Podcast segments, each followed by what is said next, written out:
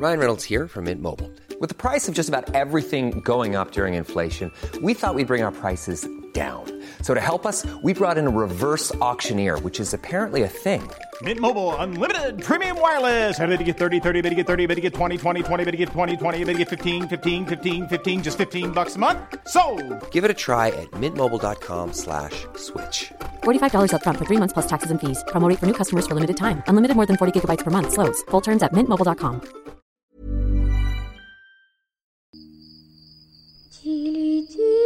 Бом, закрой глаза скорее.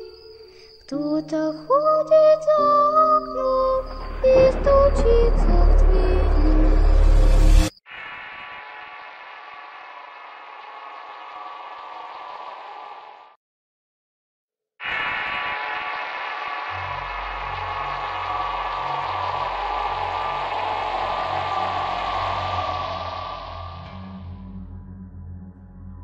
Yo pertenezco al quinceavo batallón de infantería y hace unos meses estábamos en el centro de adiestramiento regional en Aldama, Tamaulipas. Este está entre puro monte y cerros y no hay ciudades ni pueblos cercanos. Lo más próximo es un núcleo gidal que está como unas tres horas en carro. Digamos que el CAR está medio de la nada. Ya llevábamos un mes y estábamos por irnos cuando cierto día me tocó la guardia en la noche. Acababa de entrar de turno con otros dos soldados, el cabo y el sargento comandante del pelotón. Tomábamos café como eso de las 2 de la mañana, cuando de pronto vimos venir a una persona caminando hacia nuestra guardia.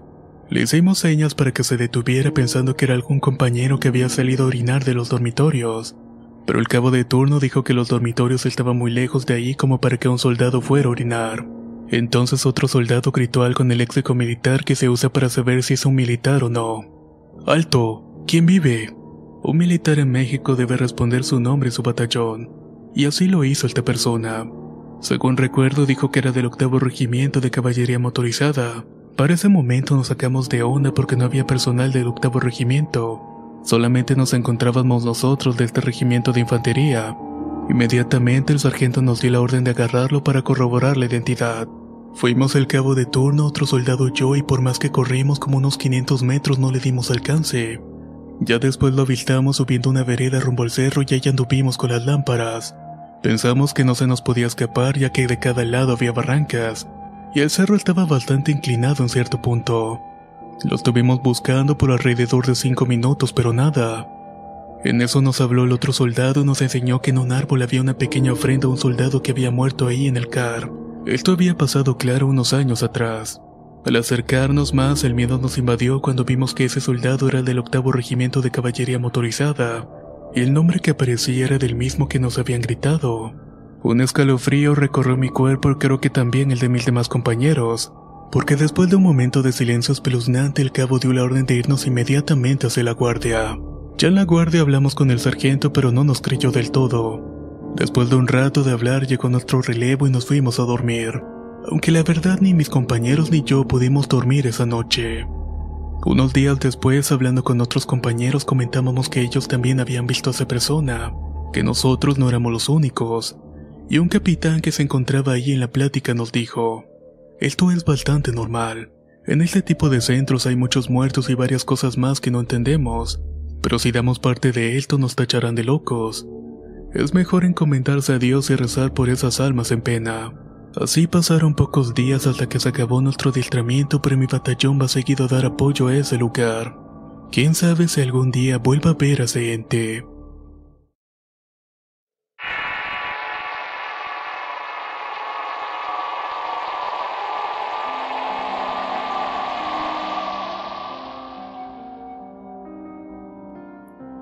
Esto pasó cuando estuve en una escuela militar situada en Ciudad Guzmán, Jalisco.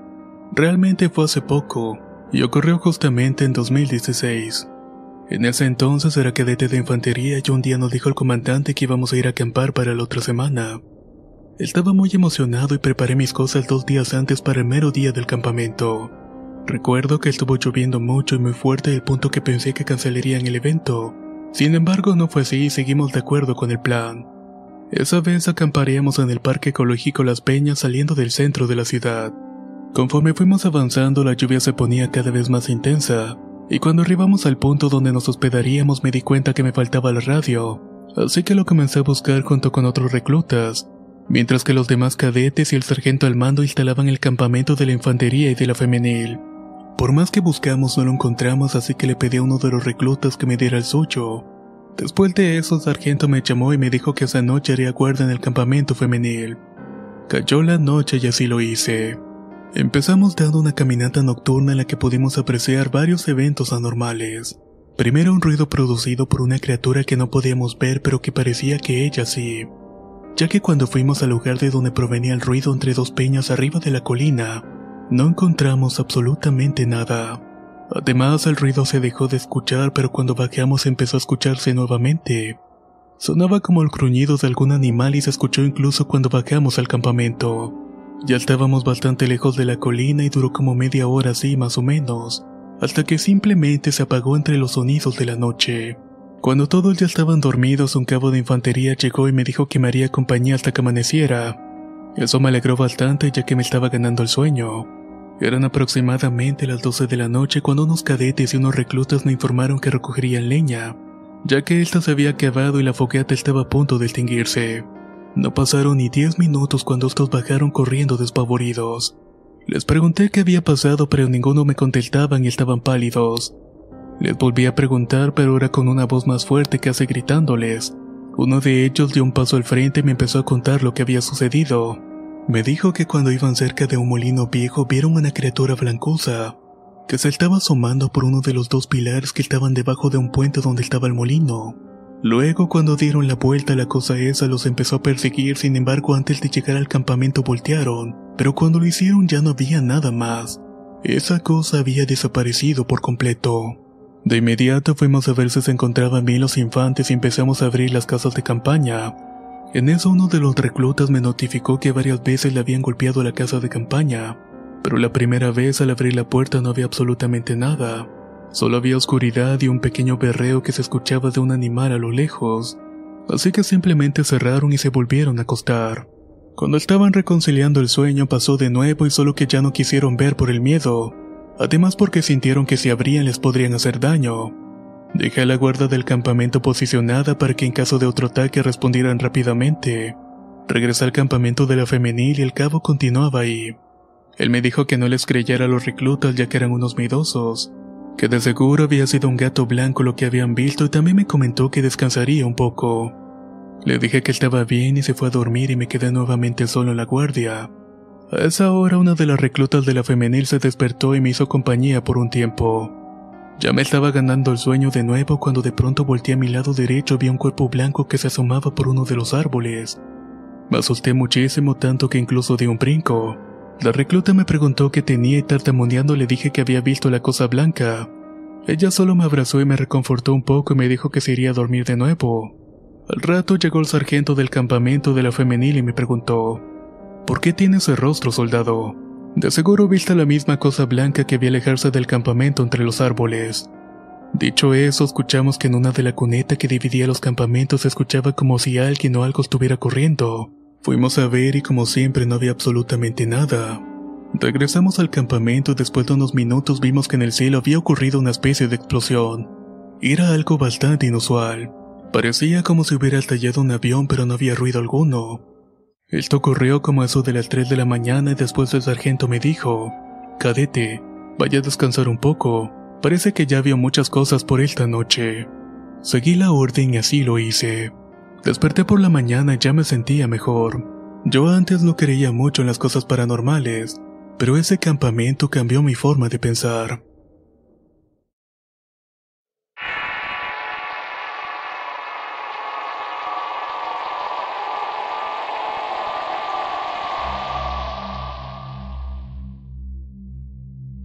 Soy de Cobán, Alta Verapaz, Guatemala. Esto me pasó el año pasado cuando estaba en el ejército. Era sargento segundo del segundo escuadrón de caballería de la primera brigada de infantería Petén. Todo empezó una noche normal y estábamos de servicio un soldado y yo. Estábamos en una garita de la base y yo me encargaba de relevar los servicios y también de los armamentos. Esa ocasión estaba relevando el servicio a medianoche cuando un cabo de guardia me dio parte de que un soldado de la garita 2 no se encontraba en su puesto. Me levanté, fui a revisar y efectivamente no había nadie. Lo más extraño fue que a unos metros estaba el equipo y el fusil tirados. Al momento fui a dar parte a mi subteniente y al mando y comenzamos la búsqueda. Luego de unos minutos un soldado me alcanza y me dice, mi sargento, el soldado está durmiendo en el baño de tropa. Fui a ver y efectivamente el soldado estaba durmiendo.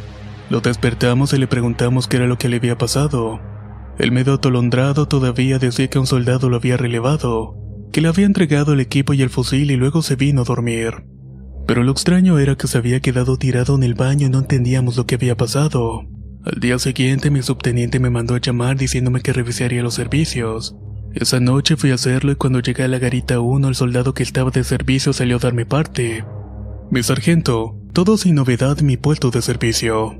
Luego me fui a la garita número 2 pero el soldado que supuestamente estaba y no me miraba. Cuando me acerqué el soldado estaba del otro lado de la garita y solo me vio y no me dio parte. Solamente se fue alejando lentamente por un campo de fútbol que estaba ahí al lado. En eso le pregunté que si había alguna novedad, pero no me contestó. Solo siguió sin rumbo hasta que lo perdí de vista. Lo más extraño fue que no me mostró el rostro, pero sí estaba equipado. Ahí me agarró un escalofrío y me vine a dar parte a mi subteniente y lo perseguimos, pero no lo alcanzamos. Luego empezamos a buscar en toda la base. Lo más terrible fue que el soldado de servicio estaba dormido en el mismo lugar donde estaba el otro soldado una noche antes. Estaba equipado y no pude explicar cómo había llegado a ese lugar. Caí en cuenta que lo que había visto no era el soldado a cargo. No encontrábamos ninguna explicación a lo que había pasado. Así pasaron los días que cerca de la base donde estábamos empezamos a escuchar ruidos raros. Gritaban como pidiendo auxilio y buscamos y buscamos el origen del sonido pero nunca dimos con él. Y después de unas semanas al fin todo volvió a la normalidad. Tiempo después, un especialista de apellido Castillo que lleva 20 años en esa misma base, nos contó que en esa garita se había muerto un soldado sin saber qué era lo que le había pasado. Él solo dijo que lo habían encontrado muerto y desnudo con el equipo al lado de su cuerpo. Nadie nunca le encontró una explicación al asunto.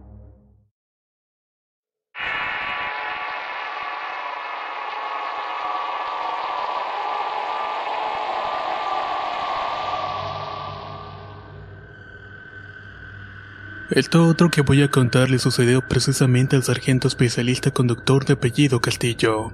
Todo empezó cuando una noche el oficial subteniente Mendoza le ordenaron hacer una patrulla peatonal en un pueblo cercano a la base. Él ordenó a los sargentos que se alistaran para salir y así lo hicieron. Cuando llevan en camino, de repente entre la oscuridad vio una mujer parada a la orilla de la carretera. Le dijo al conductor que era el especialista Castillo que se parara, pero él te le respondió: ¿Cuál mujer? Si no había nadie ahí. El sargento se bajó inmediatamente y también se bajó un soldado para prestarle seguridad. Pero el oficial estaba cruzando la carretera y le pasó una pick-up por encima, arrastrándolo varios metros y causándole la muerte. Pero ninguno de los soldados vio a la mujer que el oficial había mencionado haber visto. El ejército se encargó del funeral y le dieron un desfile de honor. Pero en los días siguientes empezó a ocurrir lo peor.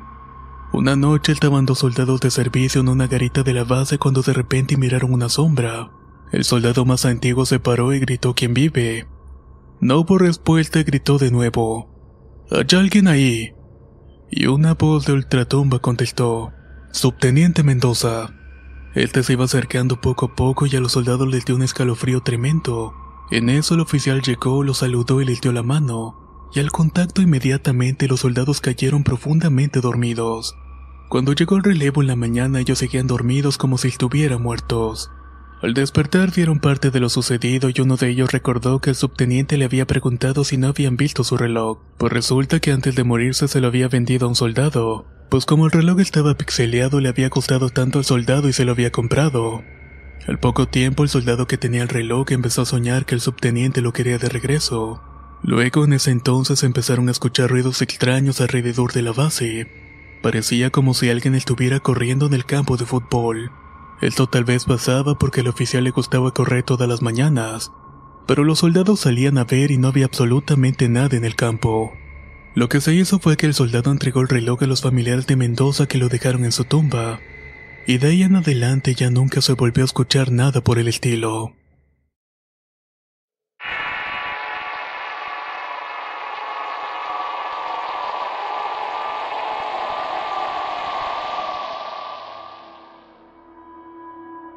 Mi nombre es Luis y pertenezco a una compañía especial.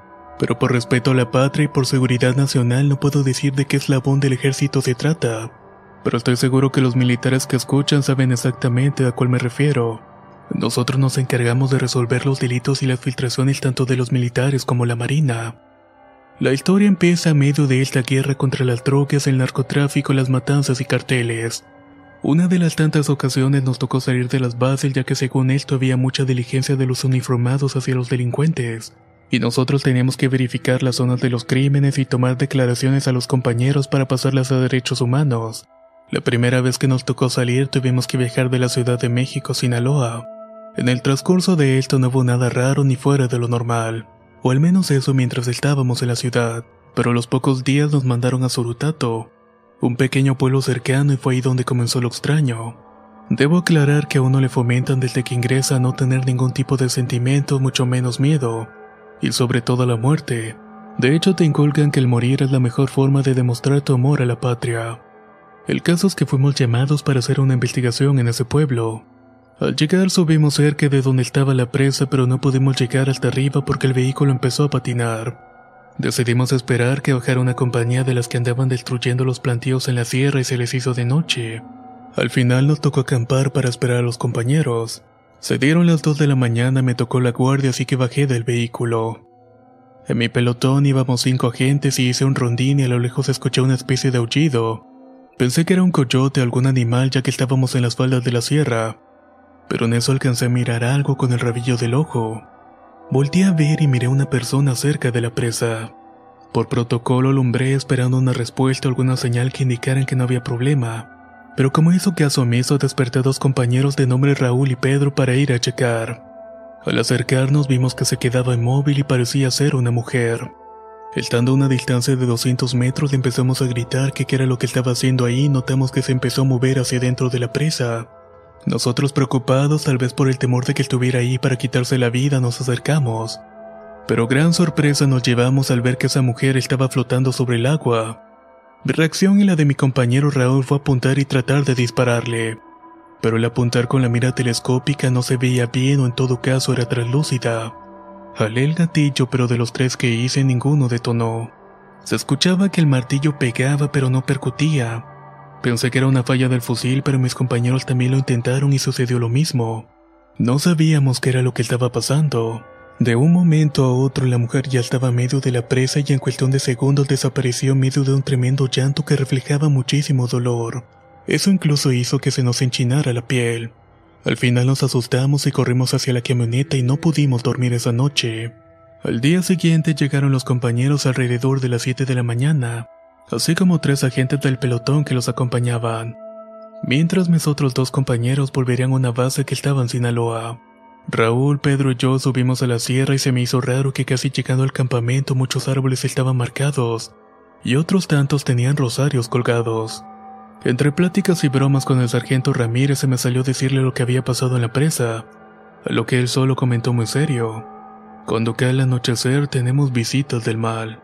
Entre dudas pregunté que cuál mal, si se refería a malandros o algo por el estilo, y con cierta risa nerviosa me contesta, no me refería a eso. Al esconderse el sol, como eso de las 7 o 8 de la noche, solemos tomar la lista de los pelotones, porque desde que llegamos hemos tenido visitas de animales. A lot can happen in the next three years. Like a chatbot may be your new best friend. But what won't change? Needing health insurance. United Healthcare Tri Term Medical Plans are available for these changing times. Underwritten by Golden Rule Insurance Company, they offer budget friendly, flexible coverage for people who are in between jobs or missed open enrollment. The plans last nearly three years in some states, with access to a nationwide network of doctors and hospitals. So, for whatever tomorrow brings, United Healthcare Tri Term Medical Plans may be for you. Learn more at uh1.com. Millions of people have lost weight with personalized plans from Noom like Evan, who can't stand salads and still lost 50 pounds. Salads, generally, for most people, are the easy button, right? For me, that wasn't an option. I never really was a salad guy. That's just not who I am. But Noom worked for me. Get your personalized plan today at Noom.com. Real Noom user compensated to provide their story. In four weeks, the typical Noom user can expect to lose one to two pounds per week. Individual results may vary. Que venían y atacaban a los compañeros. o solíamos ver extrañas bolas de fuego que se carcajeaban y nos rodeaban durante horas. Por eso los compañeros empezaron a marcar los árboles alrededor del campamento. Al anochecer escuchamos un silbido a lo lejos que se iba acercando poco a poco, y cuando se escuchaba en pleno campamento el soldado que estaba junto a mí empezó a decir groserías, y extrañamente el silbido se detuvo. Pasaron unos cuantos minutos en silencio cuando se empezó a escuchar que se quebraban las ramas de los árboles, y ese silbido que había escuchado ahora se había multiplicado. Sonaban tres, seis, diez silbidos y por si fuera poco, también empezaron a acompañarlas con una risa siniestra. Para el aldiel de la noche se escuchaba una sola risa diabólica que provenía de los árboles del perímetro.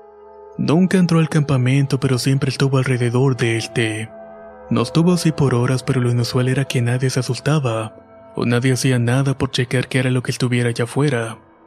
Yo en cambio sí estaba algo asustado y me levanté de mi bolsa para revisar, pero un compañero peracruzano me dijo, No salgas, no les hagas caso, no pueden entrar aquí. Eso que estás escuchando son brujas. ¿A poco existen? Le alcancé a contestar. Claro que sí. Muchas veces ellas buscan los cerros para hacer rituales, otras tantas son contratadas por los capos para que cuiden sus cosechas.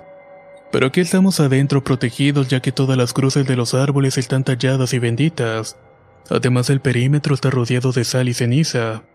¿Y eso qué les hace? Pregunté asombrado. No las dejan entrar ya que son mujeres y hombres que le venden el alma al diablo, y las cruzas las repelen, o al menos las distancian un poco. Le comenté lo de la presa y que le había disparado a esa silueta y que no había percutido ningún proyectil.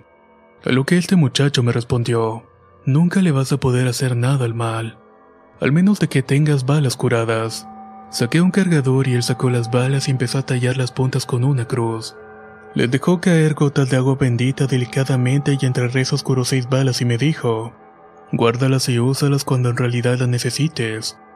Regresé las balas al cargador, lo puse en la cartuchera y me fui a acostar.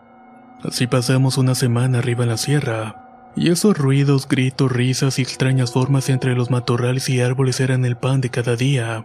El último día bajamos como a las 5 de la mañana y todavía estaba algo oscuro, y cuando íbamos saliendo del campamento se escuchaba que algo o alguien nos iba siguiendo.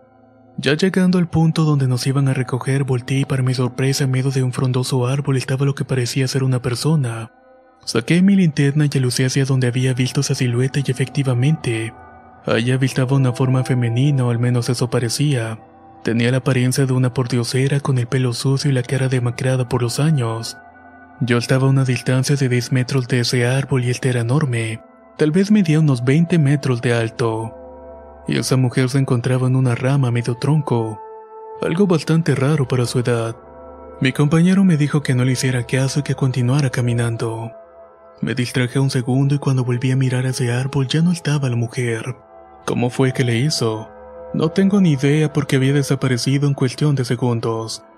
Seguimos caminando y siendo sincero tenía bastante miedo. Todo eso para mí era completamente desconocido.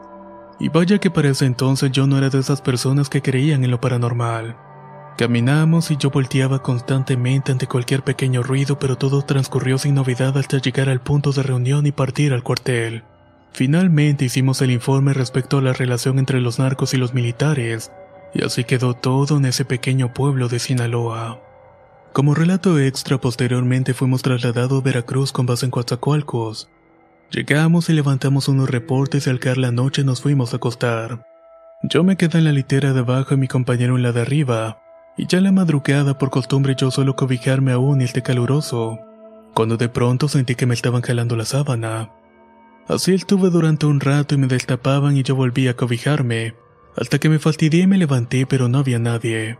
Todos estaban dormidos en sus literas así que salí a ver al pasillo y solamente estaba el que hacía guardia en la puerta.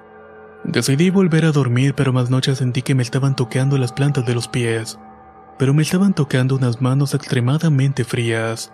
Me levanté y me fijé hacia los lados y nuevamente todos estaban dormidos. ¿Quién será el gracioso que está jugando? pensé. Pero yo sabía que por jerarquía de rango no podían hacer eso. Salí al pasillo y nada más estaba el guardia y me preguntó que si no podía dormir y le contesté que no. Y de nueva cuenta volví a acostarme. Poco tiempo después sentía que me estaban jalando las cobijas y que me tocaban los pies. Ya cansado y fastidiado me asomé debajo de la cama y miré salir una sombra arrastrándose hasta la puerta. Salí detrás de ella, pero ya había desaparecido.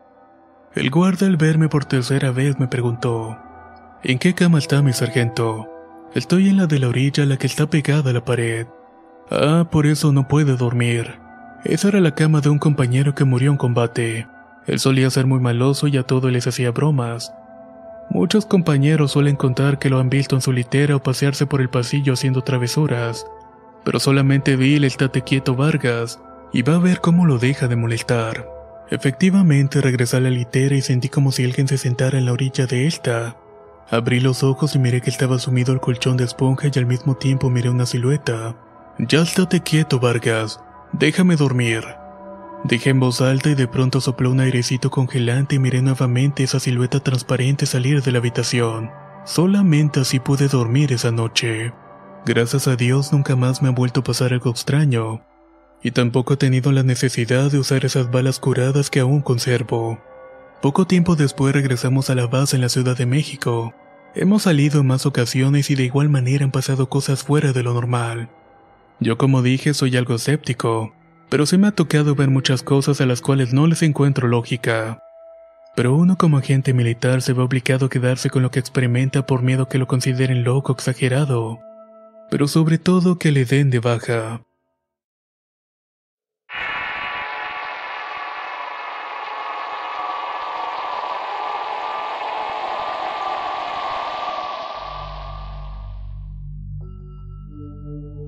Mi historia trata de algo que me sucedió hace tres años en el campo donde prestaba mi servicio. Empieza cuando terminamos los tres meses de entrenamiento salimos al permiso de 10 días. Cuando volvimos no había espacio en los alojamientos por lo cual nos tocó esa noche dormir en la plaza de armas. Yo me acomodé al lado de los lavaderos pero de inmediato me sentí muy extraño. Cabe decir que mi familia es cristiana y no creemos que existan fantasmas ni brujas, pero sí pensamos que existen los demonios o entidades oscuras. Sin embargo, esa noche sentí un gran terror y me cubrí con la sangre de Cristo, y al final no pude dormir allí y me salí del lugar. Luego, un poco más tarde, vi que uno de mis compañeros salió de la oscuridad, me miró y me sonrió, pero su mirada de alguna manera parecía vacía. Era como si no tuviera alma o algo por el estilo. Él siguió hacia unas gradas, se sentó en ellas y ahí se quedó estático durante toda la noche. Y lo más extraño es que continuó así hasta la mañana siguiente sin moverse un solo centímetro.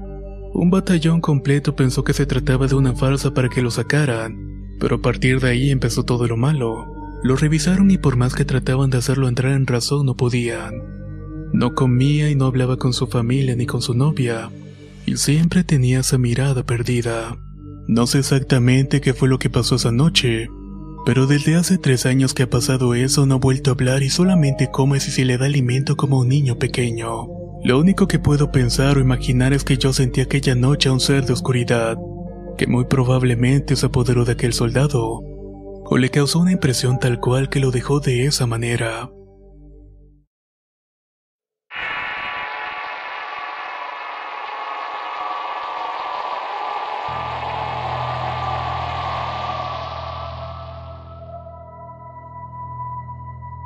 Todo ocurrió en Batero, Quinchilla, Colombia. Nos encontrábamos en una vereda en pleno diciembre y nos habían ordenado un movimiento a pie de 4 kilómetros, cosa para la cual el pelotón ya estaba más que acostumbrado. Nos dividimos en dos secciones iguales y yo era el puntero de la segunda división.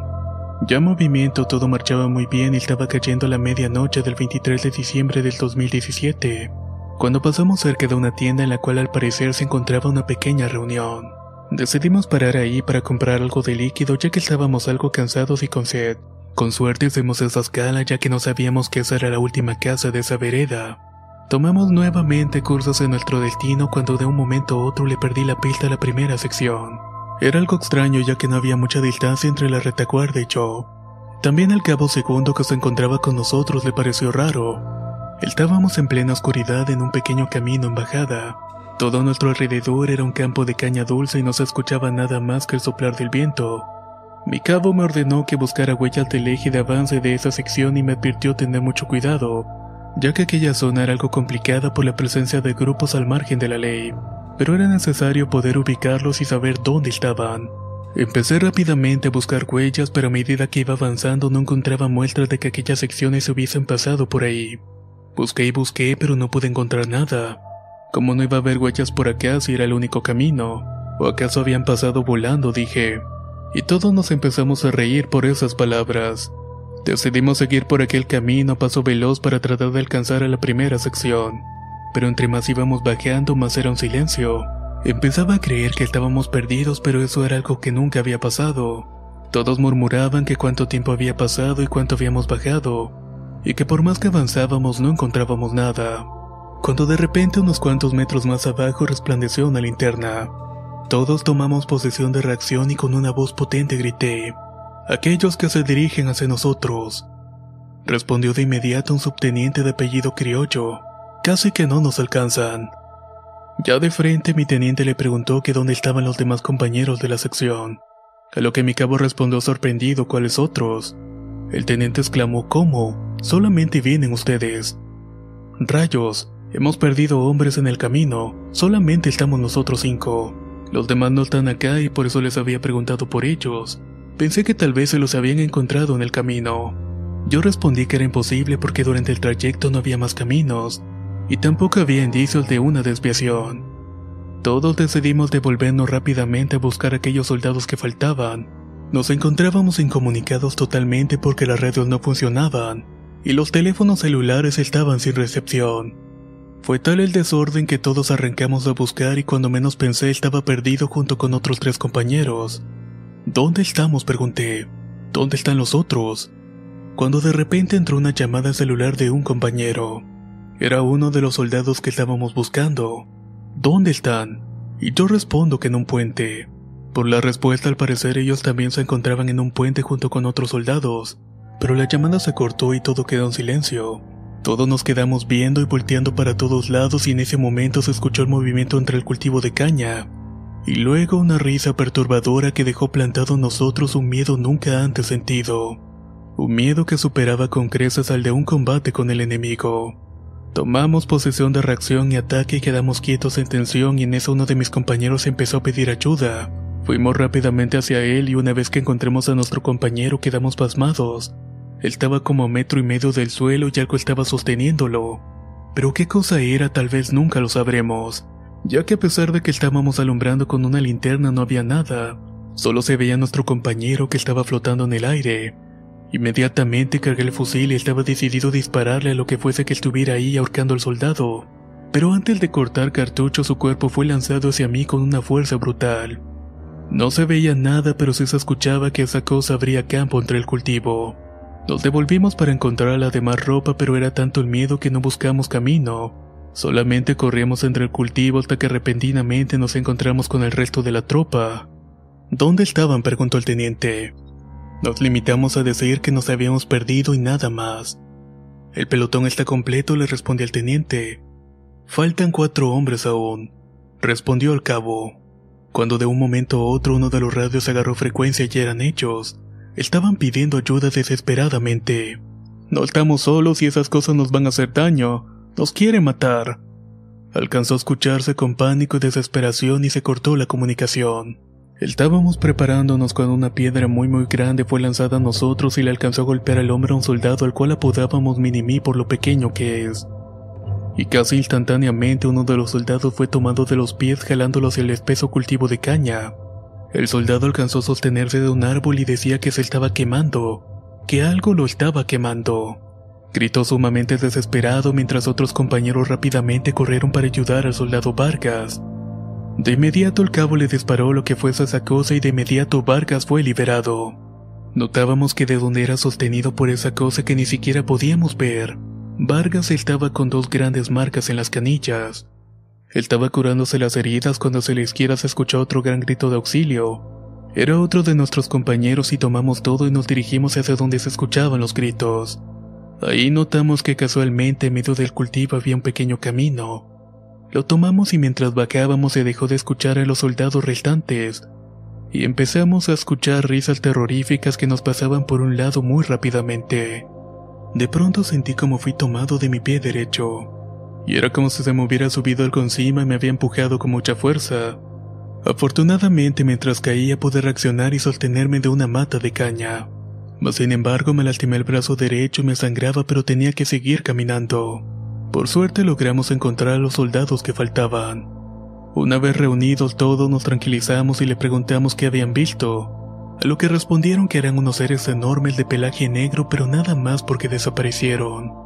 Estos habían tratado de llevarse al soldado Ruiz pero lo habían evitado, solamente que había quedado con unas marcas de quemadura en las canillas. Estábamos totalmente aterrorizados por lo que había ocurrido. ¿Qué horas son? preguntó el teniente.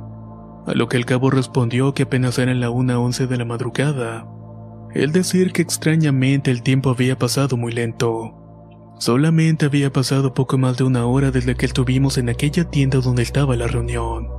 Descansamos un poco los heridos y se les hizo la curación y una vez hecho esto volvimos a equiparnos.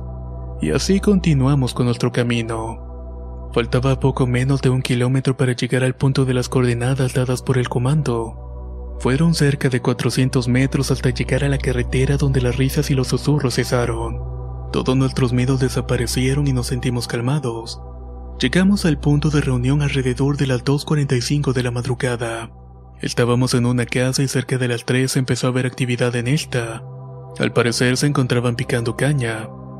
Yo me encontraba de centinela y me dirigí a la casa para saludar y preguntar por lo que había sucedido con nosotros.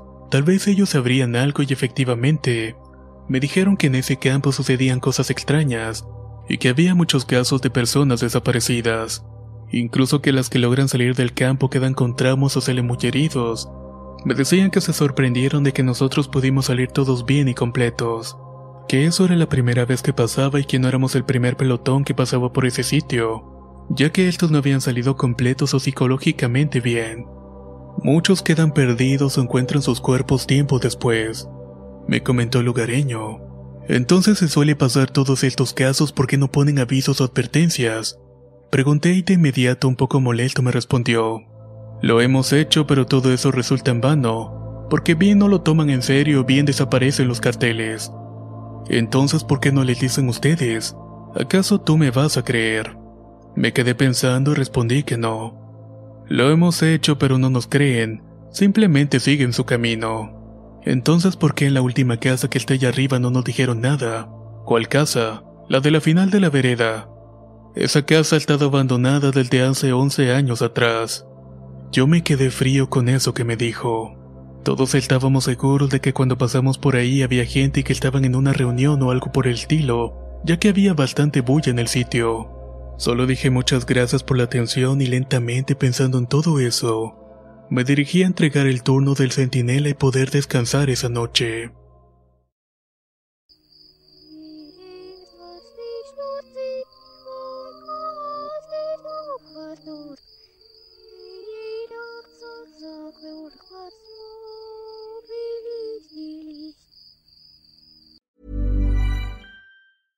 How would you like to look five years younger? In a clinical study, people that had volume added with Juvederm Voluma XC in the cheeks perceived themselves as looking five years younger at six months after treatment. Look younger, feel like you. Add volume for lift and contour in the cheeks with Juvederm Voluma XC. Reverse signs of aging by adding volume to smooth laugh lines with Juvederm Volure XC. For important safety information and to find a licensed specialist, visit juvederm.com. That's J U V E D E R M.com. Not for people with severe allergic reactions, allergies to lidocaine, or the proteins used in Juvederm. Common side effects include injection site redness, swelling, pain, tenderness, firmness, lumps, bumps, bruising, discoloration, or itching. There's a risk of unintentional injection into a blood vessel, which can cause vision abnormalities, blindness, stroke, temporary scabs, or scarring. Talk to a licensed specialist to find out if it's right for you.